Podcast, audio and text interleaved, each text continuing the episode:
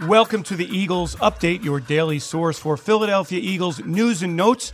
I'm insider Dave Spadaro at the NovaCare Complex. The Eagles searching for answers after an 0 2 start with the Cincinnati Bengals coming to town. And on Monday, head coach Doug Pederson had a press conference with Philadelphia reporters. And for the first 13 minutes of the 18 plus minute press conference, all of the questions directed to number 11, quarterback Carson Wentz. Wentz has struggled in the early going, throwing four interceptions and also losing a fumble in the Eagles' two losses.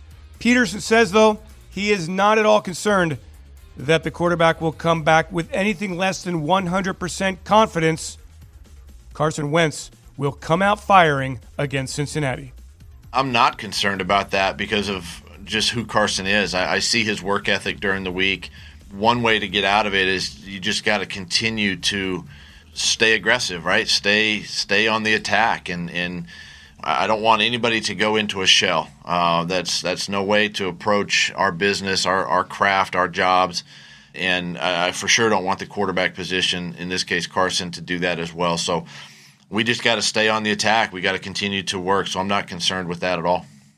Now, despite the Eagles' two losses Pederson is looking for positives. That's the nature of him. That's the way he coaches.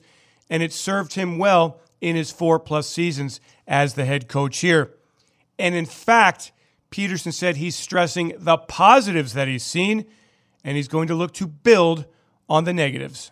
When you put the film on and, and you watch these last couple of weeks, the mistakes we're making, yeah, they're devastating mistakes. I, I understand that.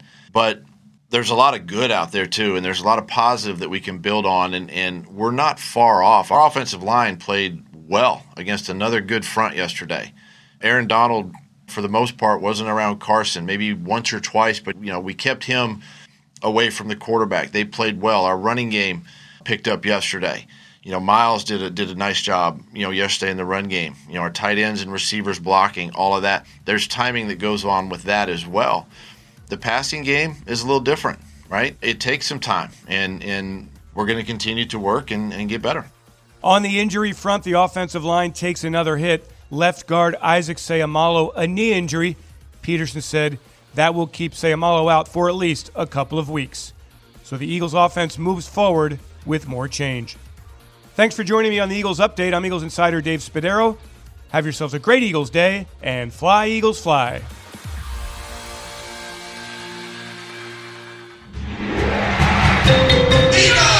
Entertainment.